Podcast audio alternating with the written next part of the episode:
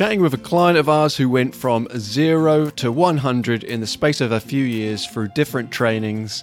So let's get into the conversation between myself, Mike Nelson, and a special guest appearance via the medium of a cell phone call, Lisa Hunt.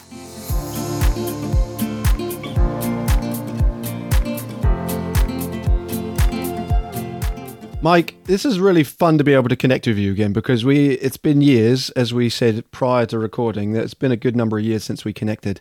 I'd love if you could share like how we how we're connected, what's the connection between yourself and both myself and then also high five in a larger sense. Yeah, it's been so long. It's so crazy to me when I start thinking about how long it actually has been. We first met when I came out to Vermont Brattleboro, high five, good time there. Didn't know anybody and came out to do the adventure basics, right? And so I did the adventure basics, made a ton of really cool friends. The rest is history. For the listeners' sake, I think that what's really interesting about this connection is that this is a perfect example of someone coming in green or newer to the industry, to the larger industry, coming for a training, and then us having the ability to be able to have a true like staff training plan of a multi-year plan of following you and training you. So in terms of like you coming to this to that adventure basics, then we you ended up working at Wicosuta. And it may have been a, if I'm correct, Wicosuta who paid for you to come out to us in the 1st place. Mm-hmm. Is that accurate? Yeah. Yeah. And so that's also another great benefit of an organization willing to invest in an individual I think that's pretty pretty much a good arc of Wicosuta's experience of yourself as well. Mm-hmm. And then us having the touch points of being able to come out to Waikasuta, lead the trainings with you there, and then you also coming to level two trainings and that, that kind of development. From your perspective, you, you came on that first day and you said you made loads of friends and, and connections. Was there something that sparked in you the like the that was like, yes, I want to do it? Because you did something that very few people tend to do, which is actually stay at a camp for multiple years right. in in that same role and keep developing. So something kept you around. So what do you think that was? Absolutely, yeah. And to back up a little bit, I didn't even say anything about the camp or you know how I ended up there. So this is a great transition into like the early stages, right?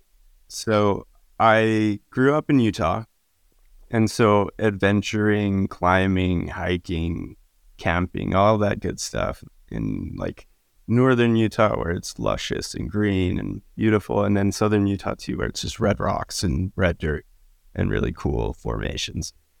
So I grew up pretty adventurous and I was teaching, I was working in the special education realm, and I did that for about six years. And I just kind of hit a wall and felt like I was really stagnant and so mm. was like, I'm going to just make a huge transition in life and do something crazy. And so I ended up like trying to a- apply to a bunch of mountain guide, mountain tour positions up in Alaska. Because obviously, if you're going to go on a crazy adventure, you go be a mountain guide in Alaska, right? And they said, Hey, you're really cool and seem really nice. And like you have good skills, but you've never f- facilitated an adventure group in any adventure setting. So we're just a little worried about that. Maybe you come out and and see in shadow and do another position and then eventually transition into that. And I didn't like that answer just because I wanted to go and like do the thing that I wanted to do, right? But I was like, well, I'll build that experience and then I'm going to come back and tell you that I'm ready, right? So then I Googled, I was like, how can I get adventure facilitation experience. Like I have the like teaching background, so I could teach, I could guide, but where do I facilitate, right? So I Googled best camps in America. and the like a list of like 10 camps came up and I applied to all of them. Boys camps, girls camps, co-ed camps, Pennsylvania, New York, Massachusetts, Maine, New Hampshire. So they're all over the place. And the role that I was hunting was, uh, you know, the like director of the adventure program essentially. And all the camps were really nice and they really liked me and my skills and my like people skills, teaching ability once again, like like uh, Alaska, that was uh I was having like flashbacks because I was like, oh no, they don't like me. Just because I don't have experience, and especially in the camp yeah. world, everyone who works in the mm-hmm. camp world knows how unique and wild the camp world itself is. Mm-hmm. And so all these camps were really, really nice, but they all said the same thing essentially, which was you've never been in camp, you've never gone to camp, you've never worked at camp. So we're worried about A, you even liking camp or being cut out for the camp world, and then B, leading a group in like a leadership position, right? So they were mm-hmm. all just come as a general counselor or some sort of activity counselor, and then we'll move you up. But Wicosuta ended up being willing to take the leap, and and it's funny hearing Justin, who's one of the directors, Justin and Corey. They're both wonderful people, but Justin pretty much he recalls this story as like, so Mike, either everything he said was true and he's lived a crazy life and he's really good at what he does, or he's just lying about everything and he's not going to pan out to be who he claims to be, right? And I love when he tells that story because I've lived a pretty wild life in a lot of ways. So they gave me a chance and, and they were willing to, to take that leap of faith. And I was expecting to just work there for one, maybe two summers and then and then go to Alaska. One of the key things I noticed about yourself is that I would come into the trainings and I don't know if you necessarily started this tradition, but the idea of creating this banner at the start where all the staff were creating this big banner and you I would come into the training and the and the group was already clicked. Very often I go to trainings and it's disparate people and I have to do all the connection work. Mm. But I was coming in and you had already done that. Is that something that you intentionally did? What's the thought behind all the preamble before any trainer even got there? It was kind of me, and then it was kind of camp, right? It was a combination. It was camp in the sense of they typically would do like an overnight adventure somewhere with just staff, staff overnight mm. for like my team and outdoor adventure, which was, you know, the nature side of things, the hiking, the off camp activities. So we'd go on that an overnight. And that was a big moment to be like outside of the camp world, feeling like you could be yourself a little bit more. And then connecting with the people you're going to be spending the whole summer with. And a lot of these people also didn't have experience. So, like, I was feeling the same thing that they were feeling. It was pretty, yeah, it was pretty intense. But that combined with the fact that I would, we would make a banner of like the theme of the summer. And I did that because then it got them into the moment at camp. So we had the outside of camp bonding and then in camp and this fun little project that was like you get to see what creative sides people have. You get to see who's going to be the one that's in the front of the bus driving or helping the driver. You see you're going to see the people who don't want to do anything and they're scared and want to go home because they're in the corner, you know? Mm-hmm. And so I just started that. And every year, so I worked there for four years, four summers, and we'd make a flag. And it was one of my favorite parts. And like each flag was so unique and so fun. So for me as a climber, I think just my personality is that I, I was an outsider. I had never worked on a ropes course. No matter how much I knew ropes or I knew knots or I knew equipment, it was a different setting. So it's like if you take a like a janitor and then you take the janitor to a zoo and expect them to know how to do their job because they're both janitors. It doesn't work. It doesn't translate, but they could probably figure it out. They just might get eaten by like the tigers if they don't do it properly, you know? yeah. I totally went into it just thinking I'm I don't know anything. And I just went into it like really open to learn and refine my skills that I already knew, but then also pay attention part of why Wicosuta sent me to that training was because they figured it would help A, check to see if I was safe and I knew what I was doing. And that was huge for them. And then B, I would be able to see how, you know, you taught, how Lisa taught. And it was really cool. So I wasn't only there to learn the skills of the trade, but also how to present to them and, and work with staff. So a lot of the best qualities I learned were honestly adopted from you, Lisa, uh, and a lot of other people that I got to work with. Such a critical thing of like constantly absorbing information and growing in not having a level of arrogance to say, well, I've done this before. Or, you know, I think that every year, like I, we'd come, you know, the next year and do a same training, and I never felt like that was like you were bored by anything that was being shared, even though you'd done it before, right? Because you, what I also liked about it, and I think this works in terms of a connection between maybe the point person, the the the manager of that department, or is that when we come to do a training, they're not not not just having the opportunity to learn themselves, but truly observe the people they're going to be in charge of, right? Like you got to observe those people. We'd have conversations about maybe who would be on the Zip platform and and those kind of things.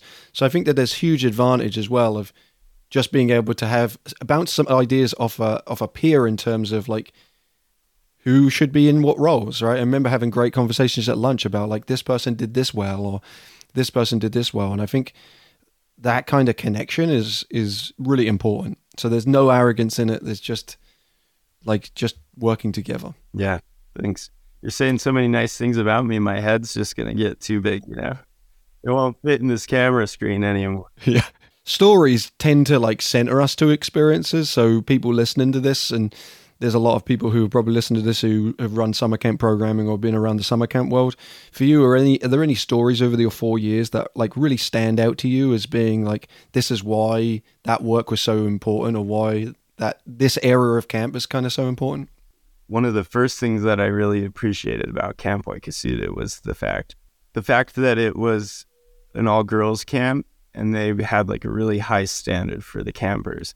And they have the three C's competence, confidence, and community, right?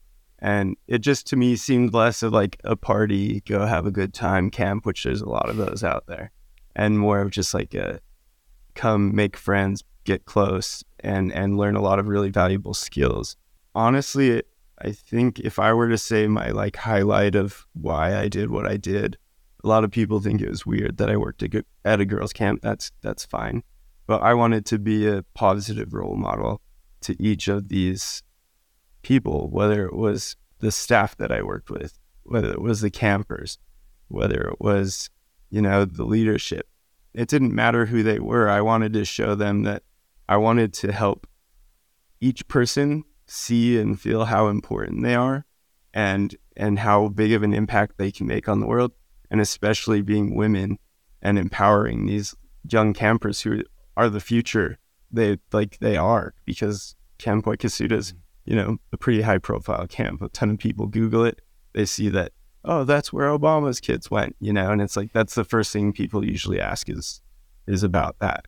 These girls and their future everything. I wanted to be a good, positive male role, role model that didn't feel like I was talking down to my staff or mansplaining or feeling like I'm better in any way because that's not what I was there to do. I was there to uplift and just help and then help people find their potential.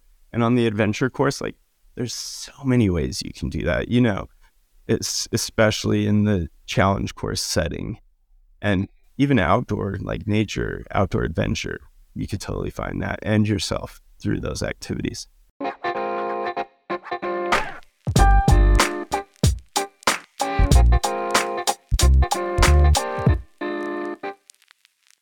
So we're at the time where I'm going to attempt now to see if I can call in Lisa Hunt. This is a real test of my technological abilities and Lisa's.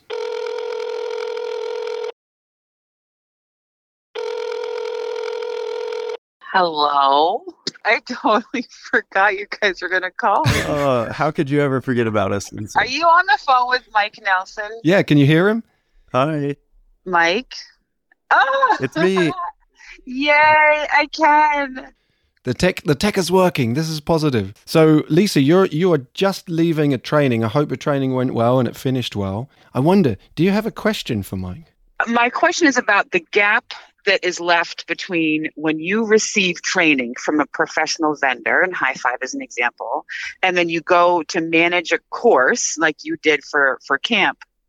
What are the areas that like aren't covered in training that you had to kind of figure out about how to use the challenge course? And then what could we learn from those gaps that we could potentially help solve w- within our workshops? Does that make sense? Yeah. And because it was so many years ago, I'm worried I'm gonna miss like uh or I'm gonna say something and then it will be no, we go over that and then it just obviously I wasn't listening during that part like I should have maybe.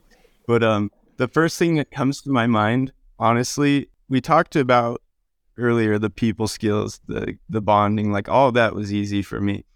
The hardest part absolutely was scheduling, figuring out the staff, like what periods off, how what elements, the progression, just the program outline and how it runs. Like I didn't even know how a day at camp felt, let alone how I'm going to have five five different sessions with X amount of campers and then one bonus one at the end of the day. Figuring out the dynamics of the organization and approach to that camp specifically. And each camp's so different. Totally. And I remember coming to camp and talking with you about that. And I don't, I mean, I don't even, I don't even like hear that as like critical of high five. I hear that as like, as a reminder for me as a trainer that have like the, just a big step that people have to take going from especially an introductory workshop and then going to work at a camp or a school or a facility where you have to figure out like what's like you said what's the progression? What's the schedule? How do you figure that all out? Knowing that there's going to be some areas where you as the expert who's been trained have a say and other things that are already going to have been decided for you right that you can't necessarily change it was this guy coming in who never planned anything and then they're like this is your area. You're responsible for all of it. And I'm like, how do I even use like Microsoft Word or, or Excel to make like my training documents? Like, I didn't even know what I was doing. No, and even just when you say that, it's like when Phil and I and our colleagues go to do a training at a camp and we're working with a challenge course manager, like I'm only thinking about can you do a rescue? Do you know how to set up this belay? Mm-hmm. All that stuff. And I'm sometimes maybe I don't consider all the other things as a activity director or activity head. You have to sort of that you're also going through training at the same time. It could be so much. Mm, yeah. That that you're responsible for. Yeah. I did feel like because we were friends, you know, we connected like you and Lisa and I, I feel like we had a cool special connection from the start. But I didn't hesitate to you know, mm-hmm. utilize, especially that time when you were there to be like, okay, I'm drowning. I don't even know what the standard operating procedures are. I don't know what the locals are, and I don't know what my preference is because I've never done it. And so I would bounce ideas and questions, and you you were both very helpful in helping me feel supported, even outside of the training and high five in general. Mm-hmm. Like I feel like I feel like anyone could like pretty much call high five and ask a question, and the person answering the phone would like do their best to help. But I think that that approach with maybe coming in with a, at least a sense of, okay, here's they do five sessions throughout the day with a selective at the end. And then each one, because that was a huge part of my progression with the program was I only had 50 minutes. So if I had 20 campers, 50 minutes, it was a nightmare to try to get the campers to have at least two minutes on the on the rock wall. Like it was impossible. And so that was the other really big challenge that I faced well in the camp world. Sure. And I think Mike, your comment, well, two I have two reactions to that. One is that I, and I think I can speak for Phil on this. Like those conversations with folks we meet in workshops are so joyful for us. And it's really kind of amazing how few folks take advantage of that. Would you agree with that, Phil? Yeah, no, absolutely. And I was saying to Mike before, he was he was feeling he was getting a big head because I was complimenting him. But I do think that there is a reality that like, the reason we're having this conversation in the first place and both saying the things that we're saying, myself and Lisa, is because you are an anomaly, even if you don't think you necessarily are, mm. because of those things. Thank you. Yeah. And it makes us, I mean, as a byproduct, is that it does help us at our job. And I think so. The other thing that what Mike's point is making me think about is when somebody is enrolling in a Beyond Basics, especially because they've been hired as a camp course director, we could help them say, hey, here are some questions to ask your camp. What's the general schedule? What are my supervision responsibilities? How much room do I have to play with the timing of how people use the course so they can be like really thinking about how do I put these skills into a context that I can even imagine versus I think the more common approach is, are you're hired? Let's go off to high five, get a bunch of training, and then sort of bring it all back to camp. Mhm. So They throw you straight Yeah. into the water and then they say, okay, swim. right, exactly. Well, it's, and it's a case sometimes you come to a training and then the expectation is because you were sent to a training, now you know it all. And it's like, I don't even know what the day looks like. That was my biggest focus though, was, was figuring out the, how I could utilize this time at the challenge course so that the campers got more than one minute on the elements. Anything else to add before you go, Lisa? No, it's great. I'm so glad. I can't wait to hear this episode and hear the whole conversation. And I'm very honored to have a little a little spot and enjoy the rest of your conversation, guys. Thanks, friend. Bye. That was cool. That's I like doing that. I, I'm going to do that more often in episodes. Just do a random call. So uh, the last thing I'm going to add, and this will kind of wrap up uh, our conversation. From your experience, you went for all the training, you worked at the summer camp. If you were a new person who was entering the adventure field, so if you could go back to you and taking that adventure basics, we've sort of elicited to maybe learning the schedule and all those kind of things would be a critical benefit, something you should consider. What piece of advice, though, would you give to someone starting off in the industry in terms of how to engage in the field? I would say safety, number one, right? No injuries, no accidents. Be safe. As long as you know the basics of safety and can do that confidently and be the person that's in charge of keeping everyone safe, great. Outside of that, don't think you're going to do it perfectly because you're not. And it's going to change and it's going to adapt even from day to day. So I think people, myself included, put unrealistic expectations on myself as a new instructor and facilitator. And so I would just tell the person if you know how to be safe, keep it 100% safe, your staff, campers, everyone involved. Then don't take yourself too seriously outside of that and play around with it so you can find the ultimate way to do your job. yeah, you're going to make mistakes, and I think that that's a good thing. And I think, and I appreciate you being able to share that because hopefully people can listen to that and be like, yes, mistakes are fine, Mhm. and you just learn from them. And there's some humility to that, and I think that's a really important thing. Awesome, thank you so much for this, Mike. This has been a real pleasure. If if it's okay with you, I can stick your uh, your contact information in the description, and if anyone has any questions about stuff, they can always reach out to you. Yeah, absolutely. That would be great. And if you ever want me back, let me know. I I feel like we could have talked all day. There's so many good things we could have talked about. Yeah, we'll keep you in. We'll keep you in the loop for future episodes. We'll let the listeners be the judge. If they say no way, we don't want this guy back. Yeah. you kidding me? It if I say. I've got Mike back, and they were like, let us know in the comments, rate, review, maybe yeah, review and say specifically, bring Mike back, or I hated his shirt. if it was if that was the thing. Yep. I loved everything he said, but I could not handle with the horizontal stripes. That guy. Just talking about stripes, if horizontal stripes broaden you, right? They make you look broader. That's what I need to start using. I'm not wearing enough horizontal stripes. Everyone says I'm too skinny, but if I wore horizontal stripes, then everyone would say, "Look at this guy.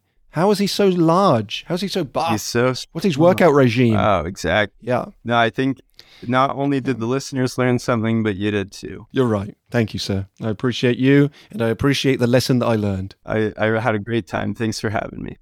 Thanks for listening to Vertical Playtime. And then what about thanks for listening to High Fives podcast? Can you do it? Okay, try. Thanks for giving Oscar Pasta Guy.